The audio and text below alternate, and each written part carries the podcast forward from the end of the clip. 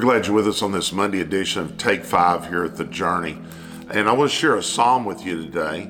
You know, uh, Psalms is the most read book in the Bible. And really, if you just open up your Bible and let it go to the middle of it, normally it falls to Psalms. It brings a lot of comfort to a lot of people and uh, as they read the book of Psalms. But I want to just share a thing with you about Psalms 1 it says, Blessed is the man that walketh not in the counsel of the ungodly, nor standeth in the way of sinners, and nor sitteth in the seat of the scornful. But his delight is in the law of the Lord, and his law doth he meditate day and night.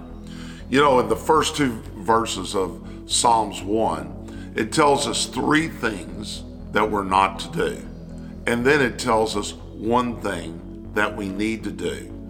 Number one, it tells us not to take the counsel of the world or ungodly people, but we're to get godly counsel from good people.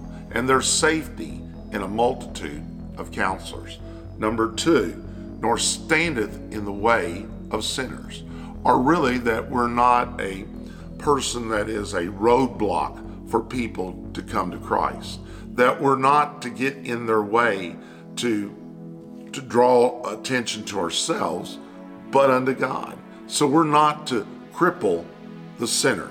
We're not to block them. Our lives should be a shining light. Number three, it says for us not to sit in the seat of the scornful, of mockers who make fun of God, jokes, people hanging around that say ungodly things. Hey, it says don't get in that group because that stuff can rub off on you. So it tells us three things not to do, and then it tells us one thing to do. And it says, His delight is in the law of the Lord, or reading this Bible. There's nothing, prayer does not substitute for reading the Bible. And reading the Bible does not substitute prayer. And so it says, uh, Delight is the law of the Lord, his law doth he meditate day and night.